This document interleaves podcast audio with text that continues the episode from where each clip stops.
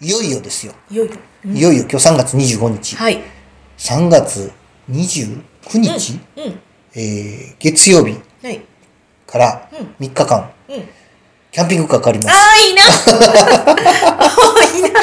まあ前、前から言ってる話ですけど、あーとうとう、とうとう、運転、はいあの、運転というか実際にうん体験してまいります。 はい。次回放送ではまたその体験談をね、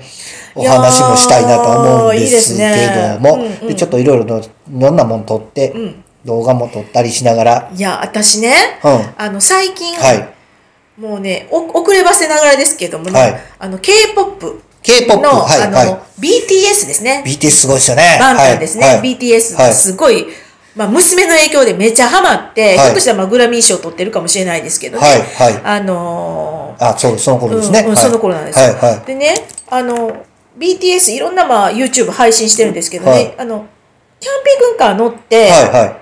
結構旅行くんでい。BTS が BTS があ、そんな YouTube 撮ってるんえーとね、でニューすジかーランドかなオーストラリアかな、あーはいはいはいうんでキャンピングカー乗って、うんででもあの人ら7人だから、うんうんなんか乗り切れなかったら他あの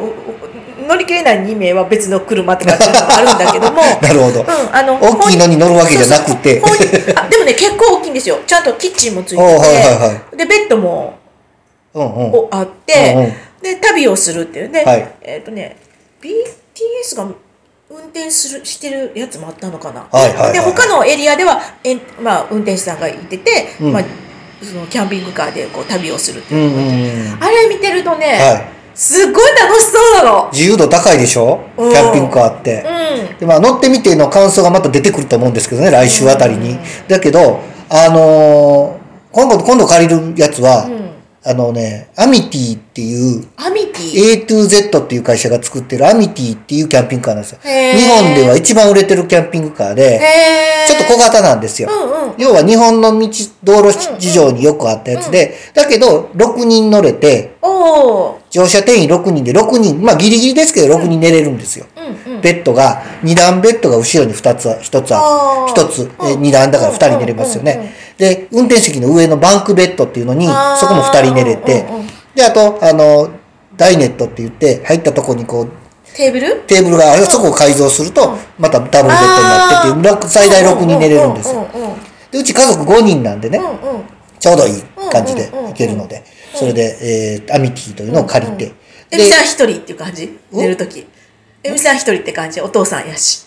いや、違うと思う。あ本当うん、あの、多分、長男が一人で寝そうな気がする あ、。占領するん やね。はいはいはい。そうそう、男の子ですからね。はいは い中学生の男の子ですからね、やっはいはいぱはりね、ちょっとね、はいあプライベートをそっかそっ作かってやらないといかんなと思ってるんですけど、 なるほどなるはほい。どまあまあ、それはさておき。えー、楽しみ。そんな旅をね、してこようかなと。で、まあ、まだ全然、今までキャンピングカー乗ったことないし、いろんな情報をこう仕入れながらですね、えーどんなとこにこう、車中泊したらいいのかとか、何が大事なんかも全く分からへんのですけど、そういうの YouTube ずっと見ながらとか、まあ、ブログの記事を見ながらとか、今計画を立ててるんですけど、まあ、泊まれるとこがですね、大体まあ、3つあるんですよ。はい。あの、まあまあもちろん道に止めて寝てもいいんですけど、まあ基本的にはやっぱり日本ってまだまだその野原とか道とかに寝てるのはちょっとまずいので、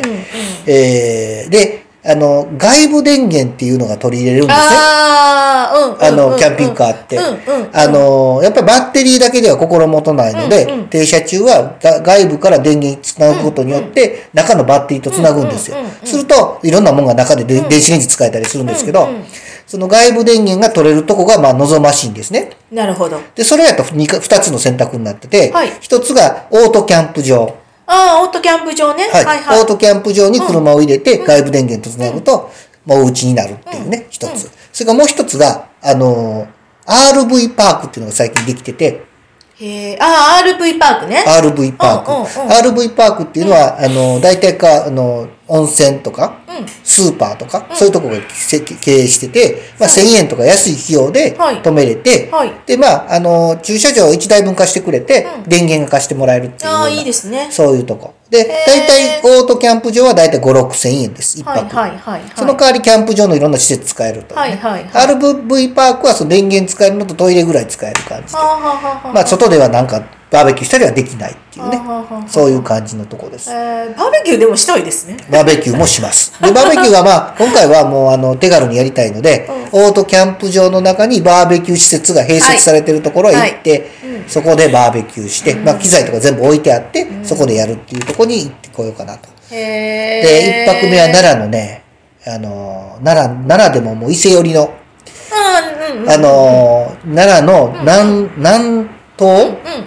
部ですねうんうん。吉報医ですわ。きっぱりね。本当だ本当だ。はい。なんそこら辺のとこの、えーオートキャンプ場に泊まって、で、えー伊勢を経由して、うん滋賀に入って、滋賀県のオートキャンプ場でまた一泊してあーっていう感じを今計いい画ですね。しておりまいした。や、いい思い出になると思いますね。はいお子様たちもね。ちょうどね、娘がね、次女が、あの、高校2年生なんですけど、修学旅行がなくなっちゃったんああ、で、そっか。それも含めてやっいてやこようと思いまでも家族す。でいいじゃないですか。はい。でも来週ね。ね、うん子供さんももう、まあ大きいから、うんなんか例えばキャン、ね、あの、バーベキューするっていうのうんもお手伝いしたりとか、い分担そうです作業がね。だいぶはかどいいでするねのでね。そまうあで来すね週のその話ができるかどうかはいやーわかりませんけど聞き、またいあちょっと聞きたい、あの、必ずね、経験談お話ししていきたいと思いますので聞きたい。ですはい。楽しんできてください。ありがとうございます。